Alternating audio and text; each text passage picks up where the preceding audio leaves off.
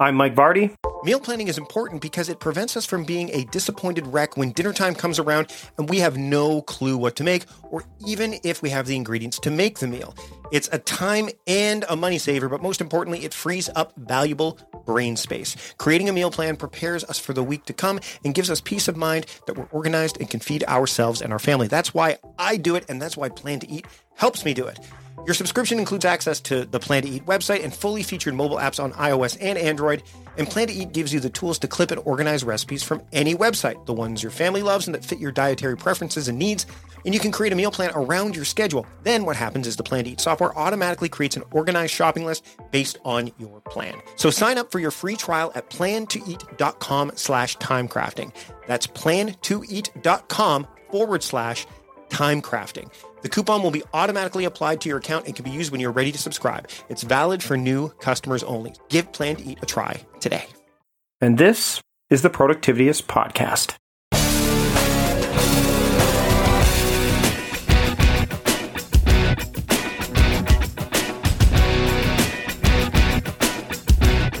Welcome to the Productivityist Podcast. I am your host, Mike Vardy, and this week on the show, Anne Bogel joins me. She's got, of course, a popular book list uh, several of them actually and her reading guides. They, they've established her as a tastemaker among readers authors and publishers. She's the author of the recently released book reading people. So if you're listening to this as we are recording this as this airs it's it's recent. It's reading people how seeing the world through the lens of personality changes everything. And she hosts the podcast what should i read next? I am an avid reader.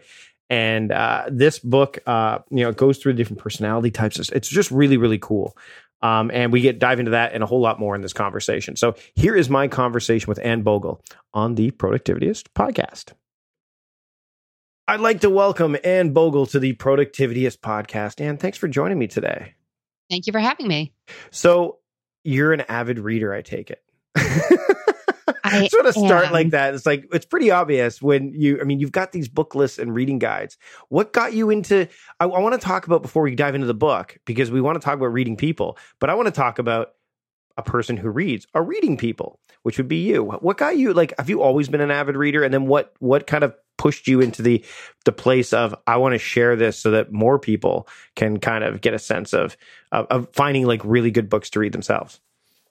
Well, I love the way you're calling me avid because my husband usually said addicted. So thank you for that positive spin. I just always have been. You know, that's a really good question. And part of me wants to say, well, my dad read me um, The Monster at the End of this book and who's who stole the apple. I don't actually know the real name of my favorite book as a kid because my dad never called it by its right name. Mm-hmm. Um, you know, so I could attribute it to that, but so many parents read to their kids, and those kids don't grow up to be readers, and so many kids who were never read to as children grow up to fall in love with reading. So I don't really know, but um, I'm happy to say that it's always been my favorite my favorite hobby, my introverted coping mechanism of choice, my favorite rainy day activity it goes way back. And so that led to, I mean, you've written this new book, Reading People, uh, which is not about people who read. Let's, I mean, it, well, it could, it could be. There's no real way to know because it's very, you know, very subjective. But I'm sure that, but it's reading people how seeing the world through the lens of personality changes everything. And I just had Gretchen Rubin on the show not too long ago, and of course she's the author of the Four Tendencies, which is a somewhat of a personality test, I would say. She would uh, we had that discussion actually where she's like well it's more about how you how you uh, would approach obligations. In this book you go over several different per like w- like almost like the different types of personality tests that people would take. I'm, I'm, simplifying it of course being a bit reductive and then how you can kind of uh, relate with these people right? Yes. And i love gretchen. That's a lot of fun. Actually she came on my podcast, What Should I Read Next? And we talked about the four tendencies in fiction. Mm-hmm. That was a lot of fun. And I hear what you're saying. Like, it's not the four tendencies captures one aspect of something that is true about a human being. It's not necessarily a personality assessment, but I do think it functions in the same way. Right. It gives you a way to step back and take a look at something that you do or a way that you think and see it in a new way and then bring those fresh eyes back out into your real life you're living. And I think that can be so helpful. And in fact, one of the frameworks is what I call them. I talk about in reading people is Elaine Aron's theory of high sensitivity that there are high, highly sensitive people whose nervous systems are way more finely tuned than 80 to 85% of the population. And that is a physiological fact. It's not truly something about your personality, but I feel like it functions in the same way. You have this tool that gives you a of a bit of self awareness that changes the way you see yourself and interact with others. It's a big deal. So uh, it's funny you mentioned that particular chapter, and that particular component, because my wife went through this book as well. She tends to, at this point, she's now that she's doing a lot of the booking of the guests, she tends to go through mm-hmm. the books as well. And she, the one passage that's highlighted, there's a lot of dog ears in here, of course, but uh, she's like, when HSPs get overwhelmed, their overworked nervous systems shut down because they can't take the strain any longer. I don't think that highlight was for me to go, hey, but I think it's more for me to look at and go, oh, all right, honey. Uh, but what, like, how long have you been when i talked to gretchen one of the things was i, I said you know like she came from like the happiness project to the four tendencies which uh-huh. seems like a, a, a it's it's kind of like for those people who've seen like Star Wars: The Last Jedi versus The Force Awakens. It's like you were given this path, and all of a sudden you like took a complete right turn in another direction that no one expected. You know what? What brought you to the idea of like I want to look at personality, like I want to look at personality types, and then you know kind of get, wrap my head around them a bit more because that's what that's what's going on in this book, right? Yes. And I get what you're saying. Um, on the surface, you think, okay, English major, and personality. What what happened there? But one of the reasons i love to read is that especially fiction but nonfiction too is that when you enter a story you get to experience the world through somebody else's eyes in a way that you don't in your everyday life. You get fully immersed in somebody else's world with new characters and new settings and often impossible situations. And you know those characters have to find a way forward and they do it in a way very different than you would in circumstances very different from yours. And that is something i love about fiction. There's that great quote i think it's george r r martin who says a reader lives a thousand lives, the man who reads only one. And I love that aspect about fiction. And then nonfiction shows me so much about so many things that are outside the realm of my everyday experience and my small area of expertise. And I love that. And in the same way, a good personality framework lets you see what it might be like to experience the world through somebody else's eyes. It's such a great tool for building awareness and empathy. And they're both valuable for the same reason, both reading and studying these personality frameworks.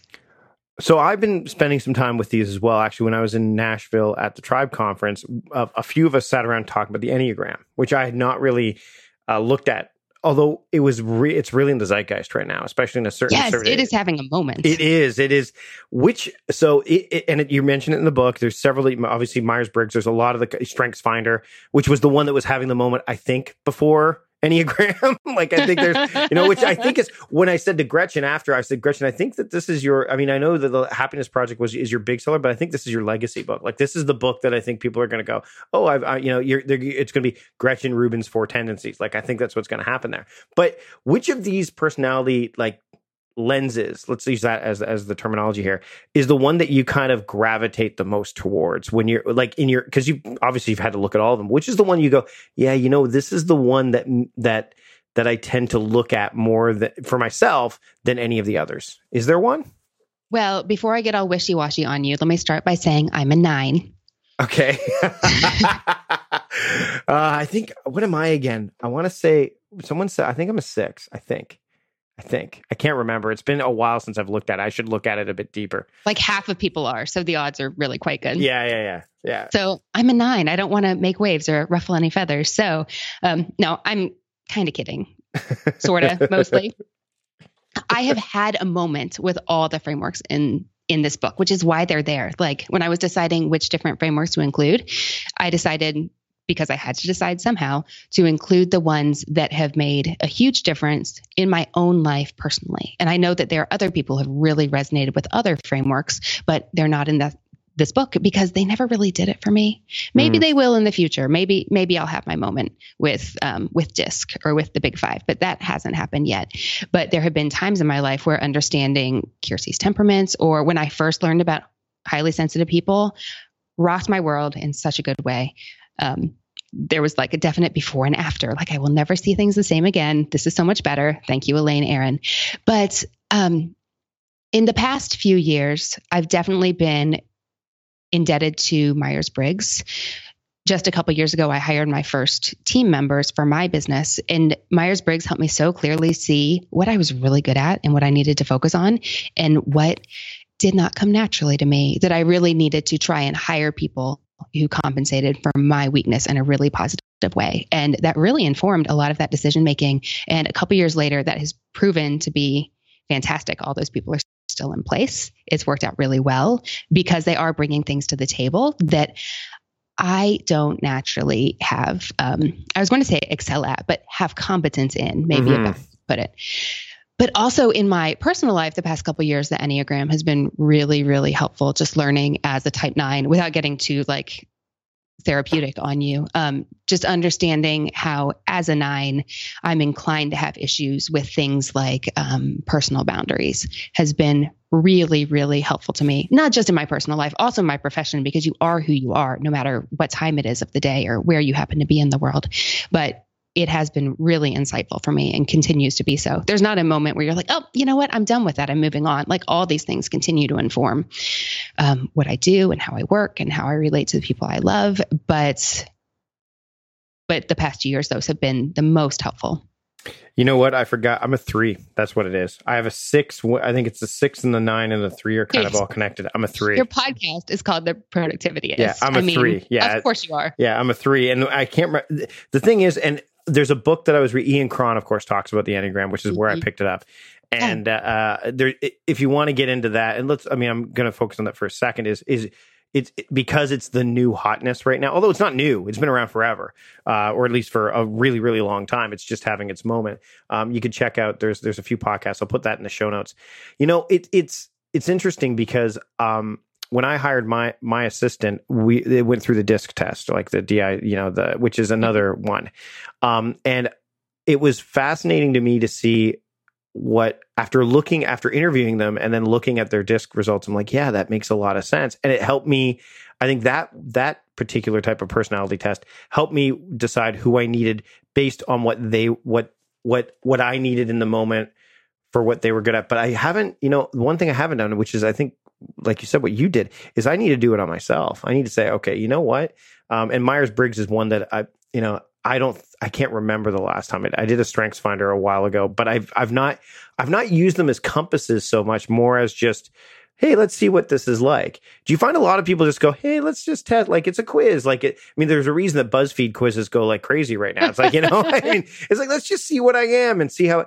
But I don't think people go past that point. Do you think that there's a there's uh like in your work when you were going through this putting this book together do you think there was a there's maybe a reason behind that where people say hey i'm going to figure it out and then okay that's good i know what i am and, and they don't dive really too much deeper into it I do know that there are truly certain personality types who are more interested in the realm of possibility and self awareness and reflection than others. Like I'm an NF on the Myers Briggs. So, of course, I wrote a book about personality. So, that's not that's not everyone's natural inclination to really want to dig into this stuff, which is fine. We're going to take a break here for a moment so I can talk a little bit about something that's happened recently on the show, and that is our addition to Spotify. I'm pretty excited about that. It happened not too long ago.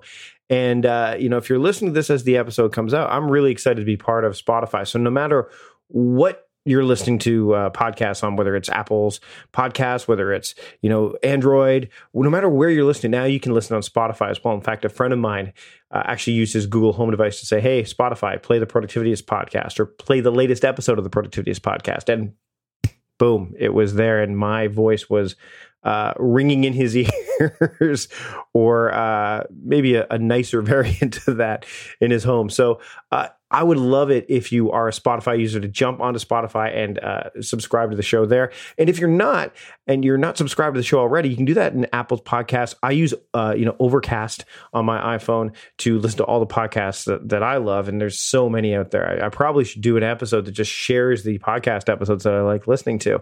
And then what I'd also love, if you if you're willing and able, I would love it if you would give the Productivityist podcast a rating and a review in iTunes would be would be the best because that's honestly where most people are looking. Um, I don't know enough about Spotify to know if you could leave a rating and review in there at this point, but if you can, do that too. Ratings are great because it gives you know the the star ratings and it, it helps elevate the podcast in terms of that. But you know, in order for us to really improve the show and make it better, it would be absolutely fantastic if you would leave a review as well. It'll show us what we're doing well, what we could improve on, and that's our goal is to make the show better. And you can help us do that by leaving a rating and review in iTunes, in Apple Podcasts, wherever you are listening to this podcast. So thanks so much. And now let's get back to the show. Now let's talk about how each of these personality uh, types, how the different types can approach productivity differently, because as you said, we are doing a productivity podcast. So let's talk about peop- the different types and how people approach productivity differently. Like you mentioned, the, you know, me on the Enneagram, for example, being three. Like, yeah, that that's a that's an achiever element, right?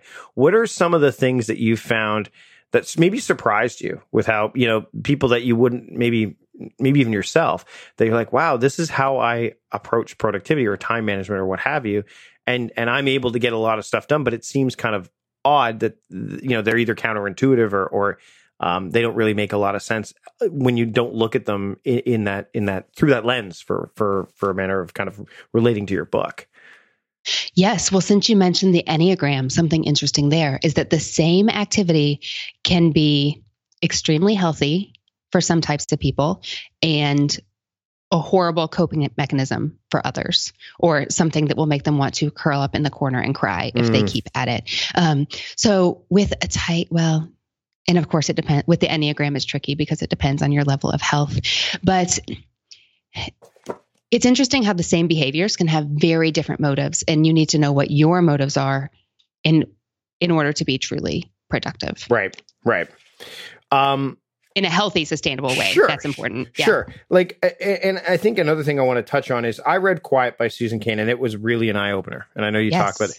It I was because i i thought of myself as an extrovert but I'm probably more of a pseudo extrovert. so, so, I I have this ability to, um, which again lines up nicely with the three uh, of the enneagram in a lot of ways, right? You know the whole like this is, and then you know you kind of when you're when you're in private, there's a bit of a different thing going on. Like I need to after I do a talk or or something i need to i need to i need to find a place to hide and there's a part in susan cain's book where there's this professor who on stage you think he's the most extroverted person, but he spends what I think was like a half hour or something like that in, in the bathroom stall, either before or after, uh, something like that. I, it, you know, it's been a while since I read the book, but it's like because he needs to have that. Um, how how do people, uh, you know, in your in your book you talk about the idea of of like how would you are you more of an introvert or an extrovert? Would you like would or, or do you or you fall in my in my category, which is like a ambivert or a pseudo extrovert? you know, it depends. It depends on what on whose psychology you're currently reading. Okay. So some people think the ambiv- ambivert term is really useful, but Jung would say like that's garbage. You yeah. got to decide. Um, well, because like with the Myers Briggs, the introversion extroversion determines all your other traits. So I talk about that in the book. It's really you, difficult to explain in 45 well, seconds. And you've said you're you said you're an introvert. Like that's the based I on Myers Briggs. Yeah, based on but then that leads to so many other things, right? That means it leads to so many other discoveries about how you relate with yourself and with others in a lot yes, of ways. Well, here's the discovery that really helped me understand it better. So there are introverts and there are extroverts, nouns, but those are also verbs. And we all spend time introverting and extroverting. So I am an introvert and I can extrovert really, really well. Like if we met at a party, you and I could talk and chat and we could both be friendly and bubbly, and anybody watching us would never know that we were both mm-hmm. introverts because we look, you know, we are extroverting so skillfully. But but then if I spend too much time doing that, my fuel tank just yeah. gets so drained. And then I want to go curl up in my comfy chair and read my book for 150 pages and drink four cups of tea before I interact with another human being. Right. So we all do both, but we all have different personal levels of balance we need to maintain to feel happy and healthy and sane. Yeah, like I have a number when I'm at a party. Like we're having a party actually. As we're recording this, it's just before the holidays and uh, the Christmas holiday season, and we're having a party on the 22nd, like a house party. And uh, you know, you you put the invite out on Facebook, and the the the ratio is normally 25% of the people that you invite show up. No, we're looking at about 40 to 50% of the people at this point. And my brain is starting to go, okay, well, when when does the party end? you know what I mean? Like it's like, which is which is not like, and I'm the host, so it's like, and I can't just go hide in my office and things like that. Like that's just not what you do. But I mean, I've uh, I have a number in mind. Like if we're at a dinner, um, and it's people that I don't know, uh, like, and I've been at meetups and things like that. Uh, it depends on a few factors. Number one, it depends on who, how many people are there, and then it actually depends on the way that the the table or the the environment is arranged. If it's a circular table, I'm much much much more at ease because I you know you get to see everybody. But if it's a square table or like a rectangular table, uh, it makes it much harder for me to to I I I then revert to being more of an intro. Like I will talk to that one person that's across from me, or maybe the person next to me. But then everybody else at the end of the table doesn't really exist. It's so it, I, I, think you, like what you were saying. It, it depends on circumstance and and both internal and external, right? Yes. And are you are you a naturally loud person? Yeah, I'd say so. You okay. know, I mean, I'm. I, what, well, then that doesn't go with my theory because I was thinking that only loud people really do well at square tables. No, I can be loud. I mean, I've got theater voice. I mean, I can do that. I can. I can. You know, I mean, there have been instances where people said the mic's not working. I'm like, not, not a problem. I, will be fine. um, but, but, I, but again, it's for me, it's more about the connection than the, the, you know, like being able to kind of over the years i've gotten much more conscious about the eye to eye like contact and being more focused on that because w- there's so much noise around us right and and i th- and i while i can deal with the noise and, and occasionally you know thrive in it um I, I don't I don't like it. I don't I prefer and I, I think this comes as you get you know go get older and and and have more put yourself in a position where you have more choices is you can say no i don't want to do that anymore. And i think that's kind of where i'm like you know i mean i was at a, a, a gathering it was at a pub so the pub was already loud and then there was about 10 or 12 people at the table and eventually i just said yeah you know what i'm leaving. And it wasn't like uh, i just i just said yeah you know what i'm tired i'm gonna go i, I made up some I, I, made up some half-hearted excuse. It wasn't it wasn't a lie because I was tired, uh, but it was you know if it, if the tables were circular, if it was a quiet environment, that would have mm-hmm. changed my experience. Which is which is why like I've been exploring things like dinner parties. Like the reason we're hosting this party is because it's going to allow me to do two things. One, have that one face-to-face connection because I mean, let's face it. I mean, I work on the internet. I mean, there's, I mean, I get the face to face time I get is normally through Skype or Zoom or, you know, when I go to a conference. It's a lot of my friends don't live in Victoria, British Columbia. Right. But, but, so I wanted to have something local. And then I wanted to bring the people from the different spectrums of my life, right? Like the, my, the, the parents from the, the, the school, uh, my friends from, you know, my, when I did theater, my business friends, and bring them all in one place because then I almost want to I almost want to see how that all goes down. Like, do these people know each other? I mean, we're in a small city. It's likely that people know each other, but um, I don't want, but but I want to have an element of control over that environment. Like, you know what I mean? Does that make sense? Yes, yes, it does to me. And oh, what you're saying is giving me flashbacks to when I had two hours in a remote part of town, out of town mostly, far from my home, where I, I needed to kill time before mm-hmm. I needed to pick up a kid. And so I went to the Starbucks that usually plays like Bon Iver, just kind of chill. You know, this is your this is your office away from home music, and instead they were playing like the Run Run Rudolph Pandora station, uh. and I needed to think. And I, I mean, I knew enough about my my personality and the way I'm wired to realize I am not going to be able to be productive in this scenario. Mm-hmm. Plenty of people were there getting what appeared to be plenty of work done, but just knowing that about yourself, what the kind of environment you need in order to do your best work, or we were talking about introversion, extroversion, like the kind of balance you need to maintain so that you can actually, I mean, literally think about what you're doing and what needs to be done and manage yourself well during your workday. Like those are huge tools of self awareness. So let's let's talk about stepping back because I think this is something that people don't do. Is the people that take the, the quizzes, they see them, they like, oh, you know, I want to know, but they don't take time to step back and reflect on it, or they don't take time to analyze it or or dig deep. And eh, because I think a lot of people look at these as qualitative, not necessarily how they can mm-hmm. help you quantitatively, right? Mm-hmm. How do you when when when you're working with people or even through through your book like and this relates definitely to productivity is how do you say okay look i know that this may not seem to be something that will result in qu- something that you can actually physically touch like this quantitative kind of look this is going to help you earn more money or manage your time better or but if you sit with it no matter which and the great thing is is you offer so many different options in this book. It's not like you have to do all of them which is what i like. It's like oh i really only want to focus on strengths finder. I want to focus on you know myers-briggs. That's where i want to go. Uh, mm-hmm. how do you how do you like how do you recommend people kind of get into this so that they can actually leverage it in a way that gives them results that tangible out- results that they can build upon as opposed to something that's just a little bit out of reach in, in terms of how they how they think about these kind of things yeah, I really think what it takes is one personal moment where understanding something about personality, their own or someone else's, really makes an actual difference in their lives. And that's, I mean, that's pretty low hanging fruit. Mm. But a lot of people are like, yeah, no, no, no, no, no. That's navel gazing. It's not for me. But if they persist just a little bit and have that experience where, um, like somebody read my book and they said, okay, on page two of the chapter about highly sensitive people, I feel like I finally understand my mother for the first time and I'm 39 years old. Like everything from my childhood makes so much more sense. And that was reading two pages. So just anytime somebody has this aha moment where they look at a situation in their life, whether it's about themselves or a person they love or a person they work with, and they can say, Oh, I get it now. Like I understand what's really going on. And once you understand what's happening, you can actually do something about it.